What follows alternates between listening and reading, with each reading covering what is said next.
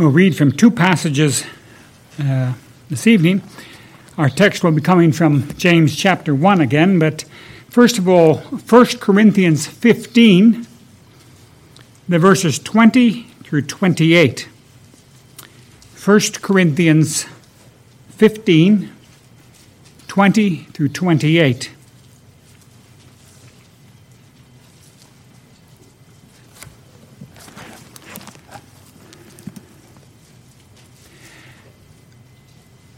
But now Christ is risen from the dead and has become the firstfruits of those who have fallen asleep. For since by man came death, by man also came the resurrection of the dead. For as in Adam all die, even so in Christ all shall be made alive.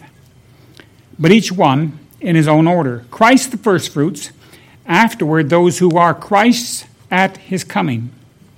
Then comes the end, when he will deliver the kingdom of God to the Father, when he puts an end to all rule and all authority and power. For he must reign until he has put all enemies under his feet. The last enemy that will be destroyed is death, for he has put all things under his feet. But when he says all things are put under him, it is evident that he who put all things under him is accepted. Now when all things are made subject to him, then the Son himself will also be subject to him who put all things under him, that God may be all in all. And then turn to James chapter 1, and then we'll start reading at verse 12.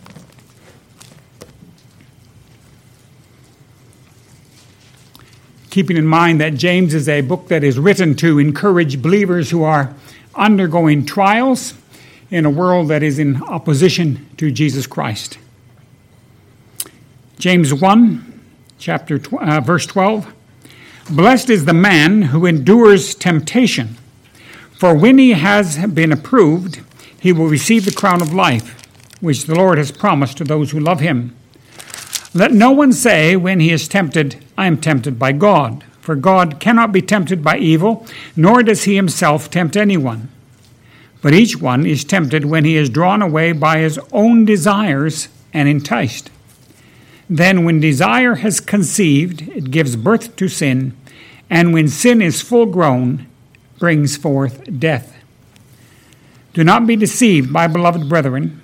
Every good gift and every perfect gift is from above, and comes down from the Father of lights, with whom there is no variation or shadow of turning. Of his own will he brought us forth by the word of truth, that we might be a kind of firstfruits of his creatures. May God bless the reading of his word. You may be seated.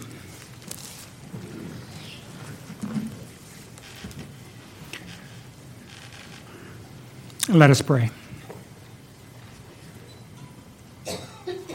Almighty, triune God, we thank you that you reveal yourself to us as our Father, who made all things and who provides for us all things necessary that we might serve him, who has provided for us his Son. We thank you that you have revealed to us Jesus Christ, our Savior, in whom we have been released from the guilt of our sins, in whom we have been designed for a life of fellowship with you. And we thank you for the God of all comfort. We thank you that you reveal yourself to us as the God who unites us together in your church, preparing us for an eternity of fellowship with you. Father, as we are looking forward to that day when all things shall be made new, we know that we are yet in this life where there is so much that is in opposition to you. And so we pray that you will strengthen us. Give us understanding of your word. Give us understanding of how you would have us live in the midst of these trials, tribulations, that we might be radiant witnesses for you. As Christ is light, so let us be light in this dark world. And help us to bring glory to you. Grant us understanding. Keep us from straying thoughts and sleepiness as we hear your word proclaimed. and may your name be glorified. We pray in Jesus' name. Amen. Amen. Our text that we're focusing on is verse 18. Of his own will he brought us forth by the word of truth, that we might be a kind of firstfruits of his creatures. Dear people of God, called to be saints, this morning we considered the blessing of a God who is forever faithful to his character, who is for us a perpetually faithful Father in Jesus Christ, who is working in everything for the good of those who love him. And that doesn't change. In our various trials and all the accompanying temptations, it is a marvelous blessing to have a God who is always forgiving, always loving, always pulling us to himself, to his gracious fellowship. And this gracious, saving character of God is emphasized in verse 18, which we just read. Or as the ESV would put it, of his own will he brought us forth by the word of truth, that we should be a kind of firstfruits of his creatures.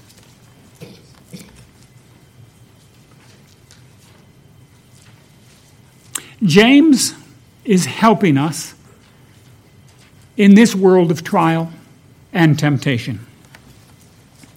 And in this section of James chapter 1 is really contrasting God with the idols of this world,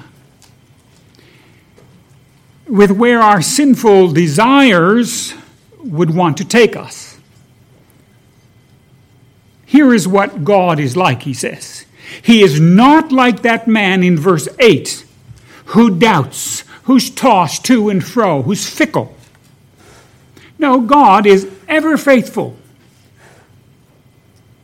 He continues the contrast, telling us that while our sinful desires bring forth death, God, the creator of lights, is forever faithful, sovereignly giving us life and light.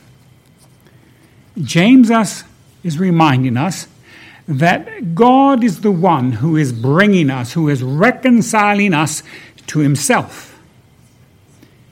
And the thing that really strikes me here is that this is a book about salvation by grace alone. Now, not a lot of people would think about that when they think about James, because they think of James as a book all about works and how we are supposed to live. And indeed, if you continue on through the book of James, there's a lot about how we should be living as people redeemed. But before he gets to any of that, he emphasizes that salvation is from the Father of lights, that creation is all of God. And look at his words in verse 18. Of his own will, in the next phrase, he brought us forth. That's the sovereign grace that you actually find throughout all of Scripture. It's not because of us. It's not because we were so intelligent that we could understand this. It's not because we in any way deserve salvation. It's not because we've been raised in this church. It teaches very good things and has great community. The reason we were saved is not that. God definitely uses means. But at the end of the day, The only reason we are saved is because of his own will. He brought us forth. That's it. Very simple. Words.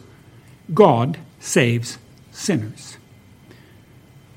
The gospel is not sinners. Salvation is possible if only you would take it. If only you would do something about it. No. God saves sinners. Of his own will, he brought us forth. God's grace to us in Jesus, told in the gospel, is primary. It's all about what he has done on our behalf. How he acts sovereignly to care for us, to take us out of the darkness into light, to take us out of a state of sin and misery, and to bring us into the newness and the fullness of everlasting fellowship with him in the new heavens and the new earth. If somebody asks you, what is the gospel? What is the promise of the gospel? You say, well, there is life in Christ. There's forgiveness of sins and there's life in Christ. Yes, it's more. That life implies, of course, there will be a new heavens and a new earth.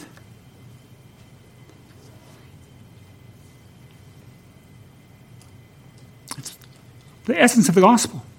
We are, if you read the book of Ephesians, it's all about how God is creating a new community called the church, preparing them for the new heavens and the new earth. We are the bride.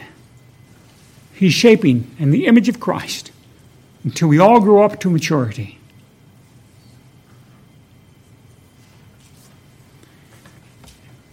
Sometimes we have those days when we wish we could start over. And God is the God who would say to us, I'm the one who gives the fresh starts. I'm the one who gives new life where sin gives death. And why? God would say, because I please to do so. He loves to forgive. He loves to show mercy.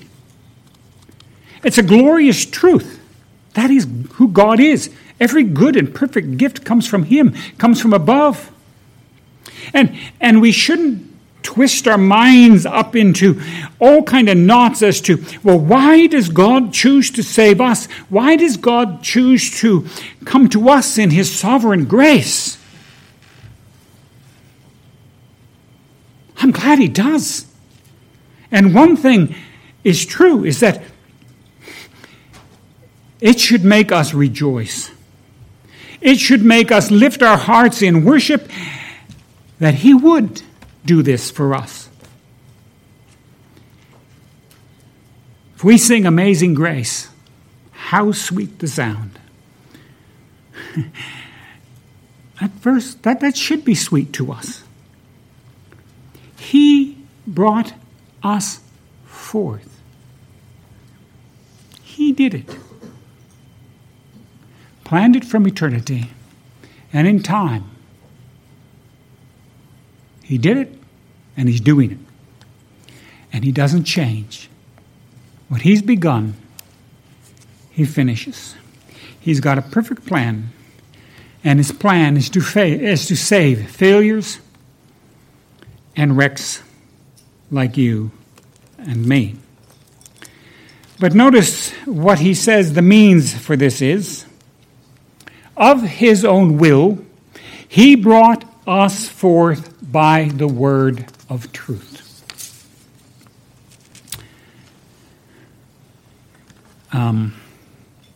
If you're anything like our church, we have Sunday school, 2 church services on Sunday, then we have Wednesday night Bible studies, and then we have Monday Bible studies, and then we have other Bible studies that go on in the church.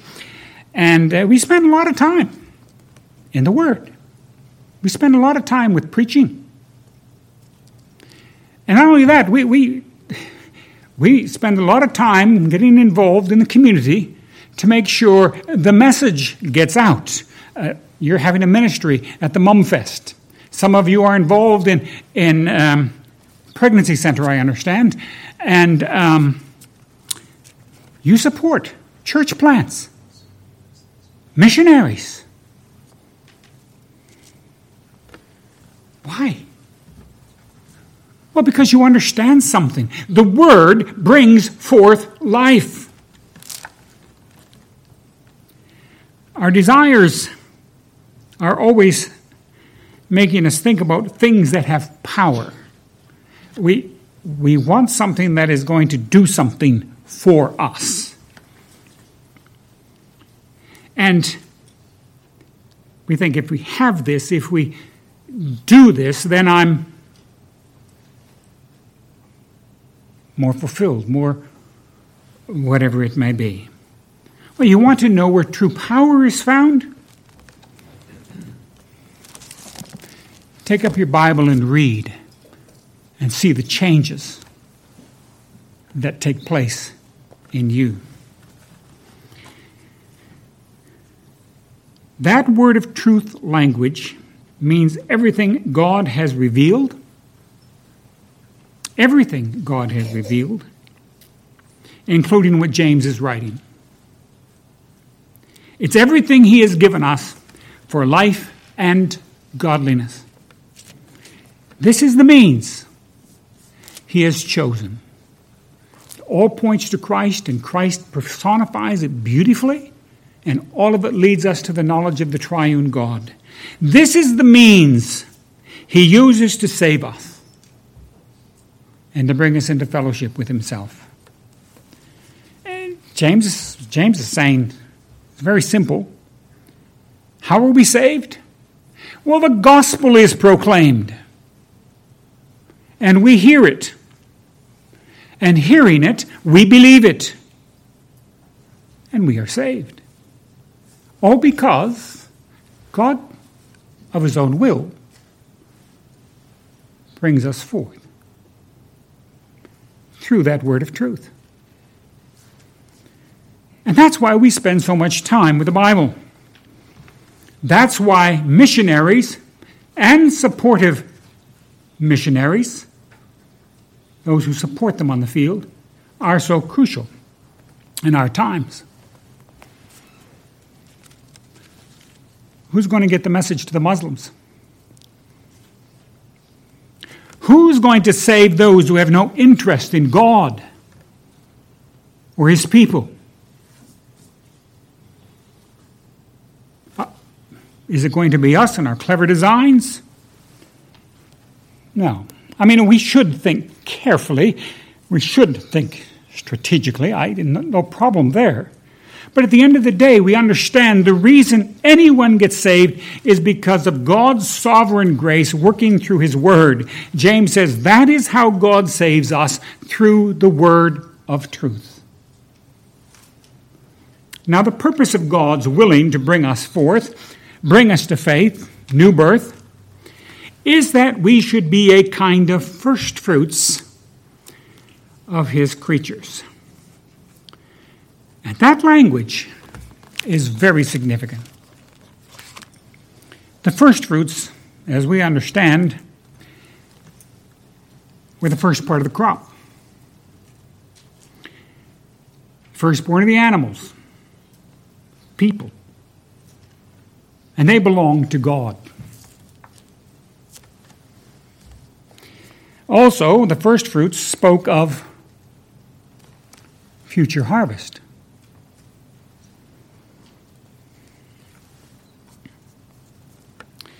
The term first fruits took on symbolic meaning in the prophets, who spoke of Israel as being the first fruits of God's harvest, holy unto the Lord, Jeremiah chapter 2. In other words, Israel is the first of God's harvest.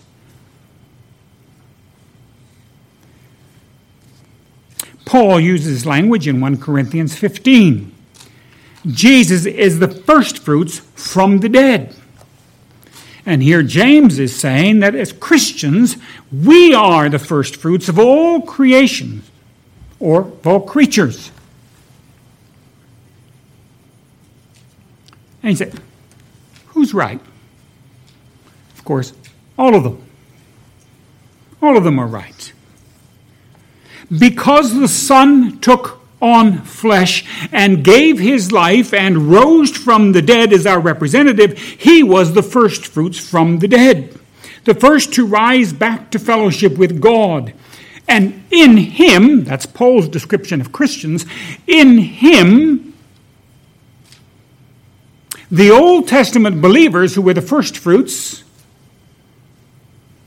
and us are united to him by faith alone. We are a part of the first fruits of the harvest that began with Christ's resurrection.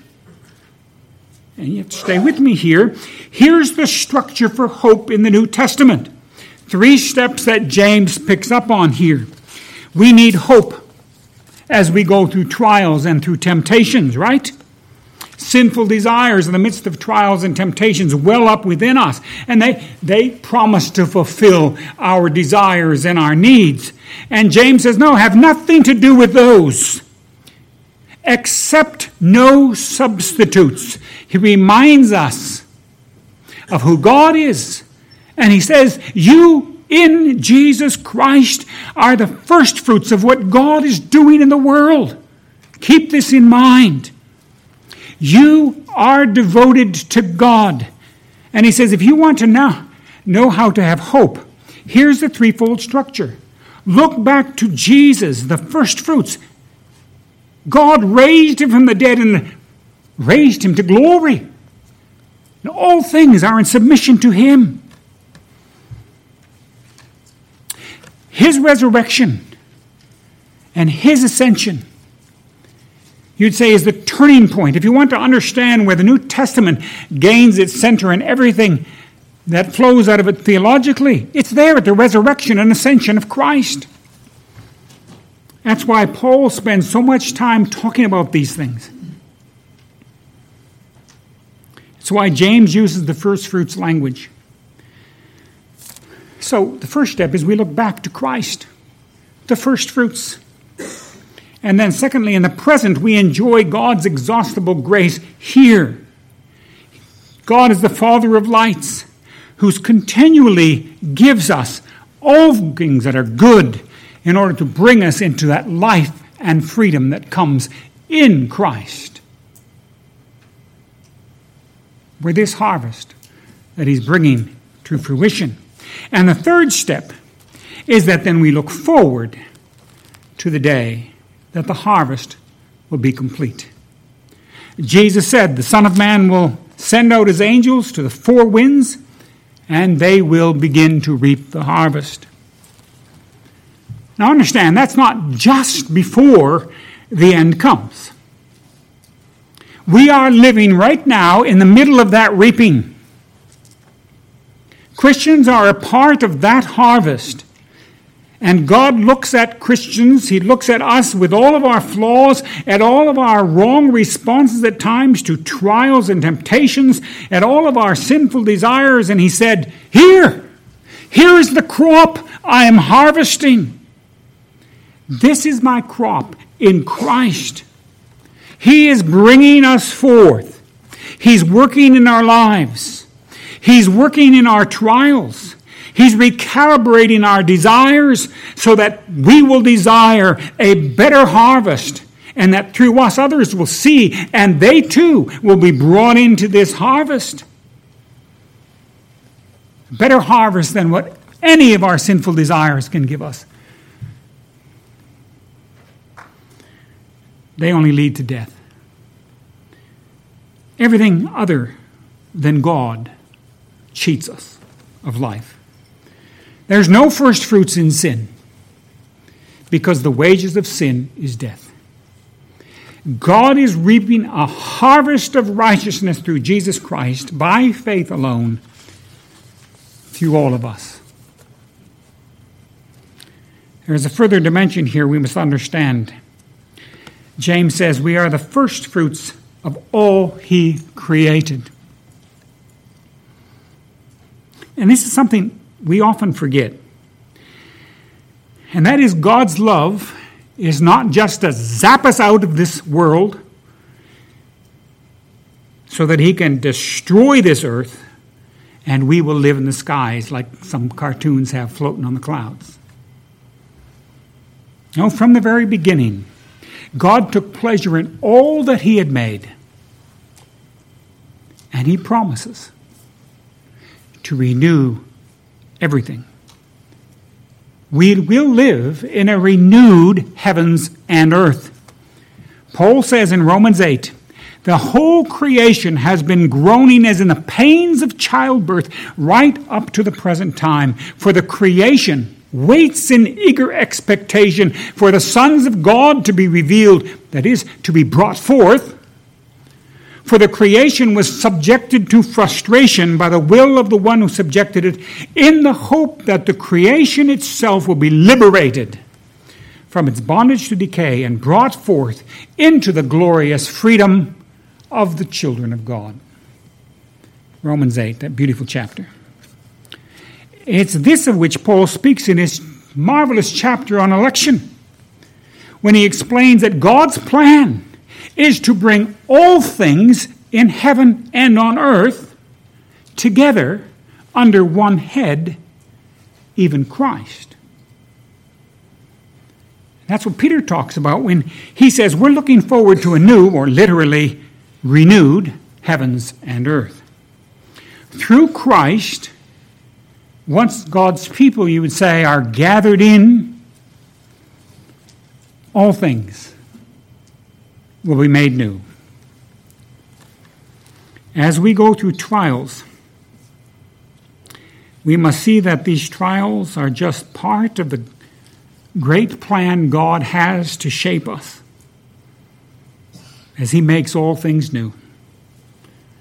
In fact, we are new creations ourselves. We're the first fruits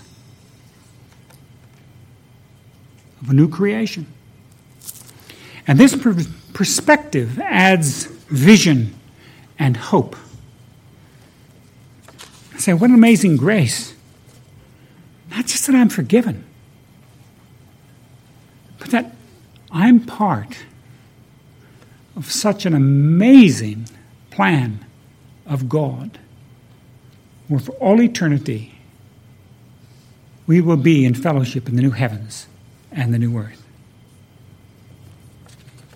So we can take away from this at least two things. There's more, but at least two things.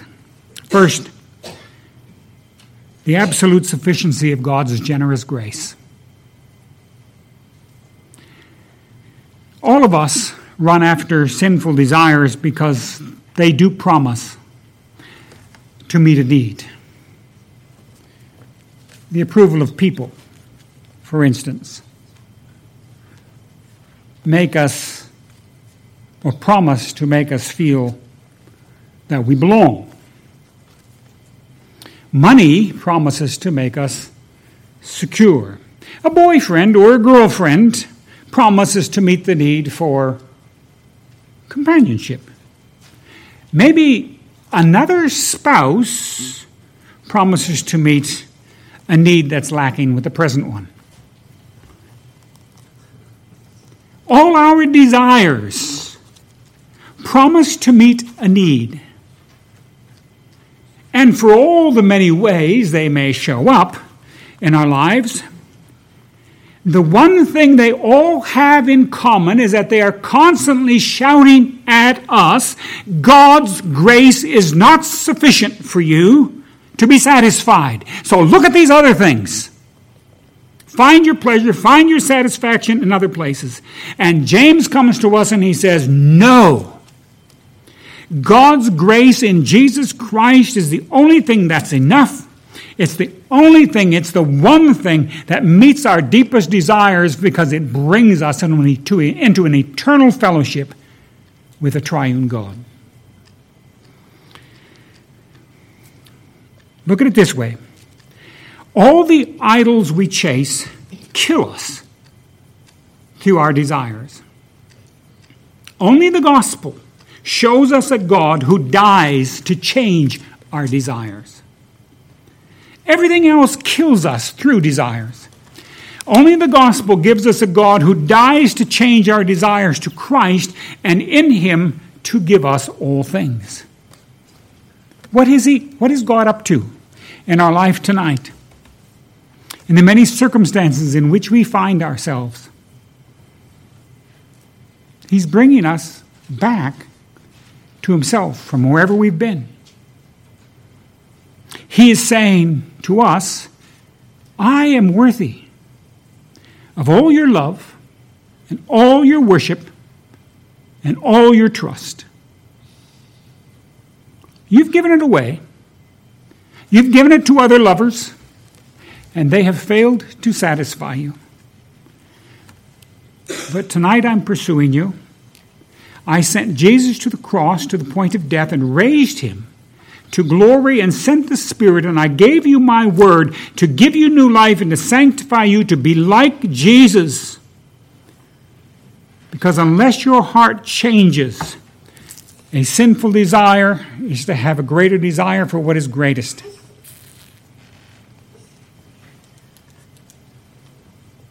I should say that better differently. The only thing that changes a sinful desire is to have a greater desire for what is greatest, and that is Jesus. It is only the gospel of the cross that can crush our petty, life-stealing, death-dealing desires that entrap us, enslave us, make our lives dull, make our worship dull, make us indifferent about the gospel, make us grumpy and irritated. God comes to us and said, I am enough. And when you learn that about me, you'll realize you don't need to desire anything else, because I am the one who ultimately meets all of your needs. You may think, I don't know if I can transfer all of my trust from what I can see and taste and touch to a hope of a new heaven and a new earth, of fellowship with the triune God. Jesus says, come unto me, all you who are weary, and I will give you rest. Whoever seeks his life will lose it. Whoever is willing to lose it for Christ's sake will find it. And what that does to us, after we begin to understand the generous nature of God, well, it ought to do a few things for us. Do you struggle with impatience? Because you want things on your timetable? We sometimes think we know better how to run the world than God does. We kind of want America fixed today. We kind of want the church fixed today. That kind of a thing. Our children fixed up immediately, or that kind of a thing. But if we understand God's generous grace, his great plan of redemption from before the foundation of the world through time until the very end, if we realize that no matter in Christ, no matter how often we fail, he still pursues, he never gives up, he is patient with you, with me, well, doesn't that then make us more patient with each other? Don't give up on the person who you think is a lost cause. Whether it's a family member, just a friend, or a coworker. Maybe you're the person.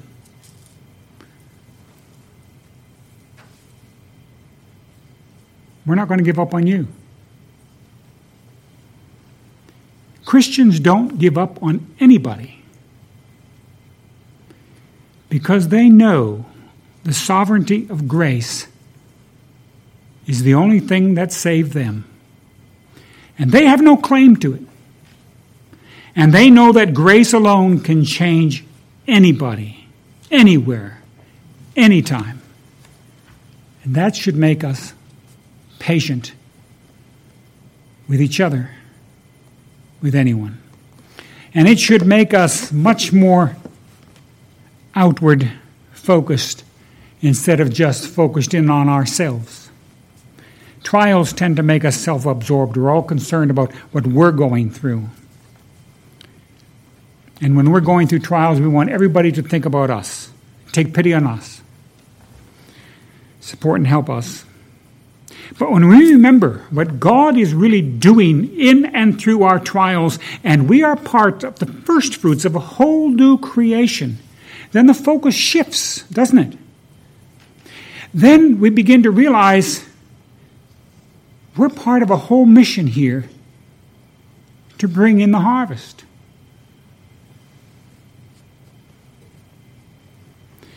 Then we seek to help others see who God is and gain this vision, to look to God and find that same hope and same vision we have. Our light and our momentary troubles are achieving for us a far greater glory.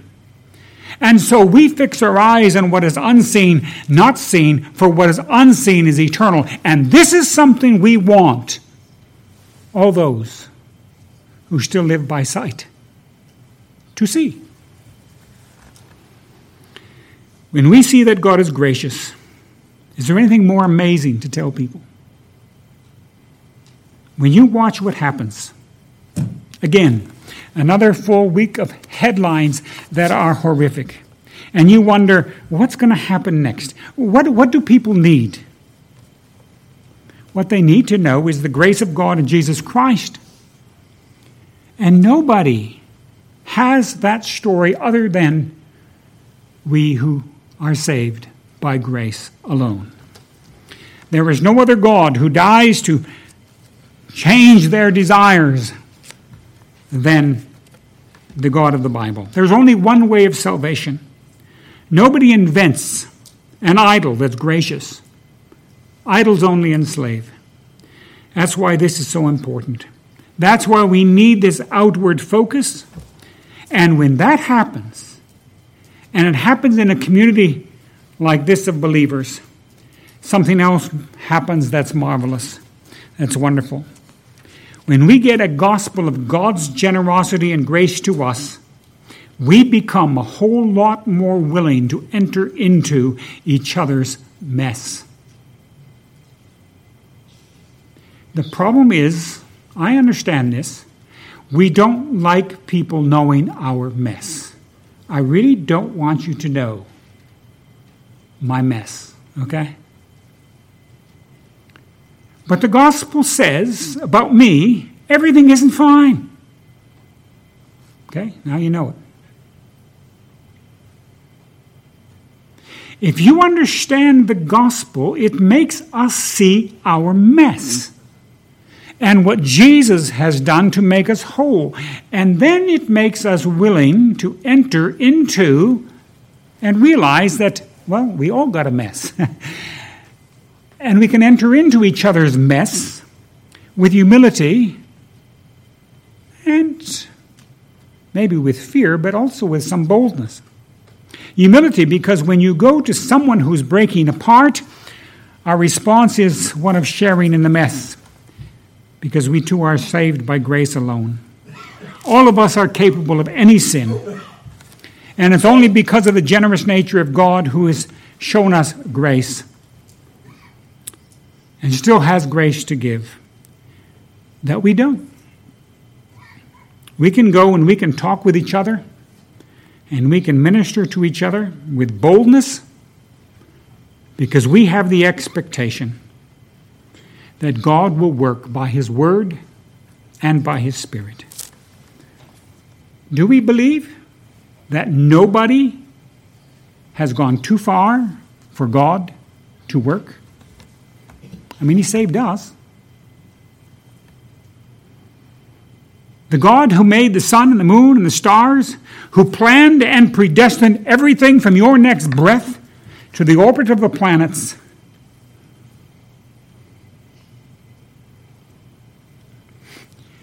well, we haven't seen some of those planets yet. Do you think we ought to be expectant that he will act and work through us as we bring his word to light in this world? Generous grace changes us. It changes churches. It changes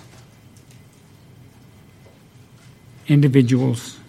It changes how we live together. And it will renew this groaning creation into an eternal dwelling place for God with his people. Amen. Amen. Let us pray. Father, thank you for your word. Thank you for your generosity in giving us your best when we give you our worst. We thank you that we will never exhaust your patience or your care for us. We hear that you will never give up, but that your grace is everlasting. Thank you. You are great and greatly to be praised. Bless us as we go forth from here. Bless us now as we celebrate together the sacrament where we will dwell upon that great gift of grace that is ours in the death of Jesus Christ and the fellowship that we have with you through him. We pray in Jesus' name. Amen. Amen.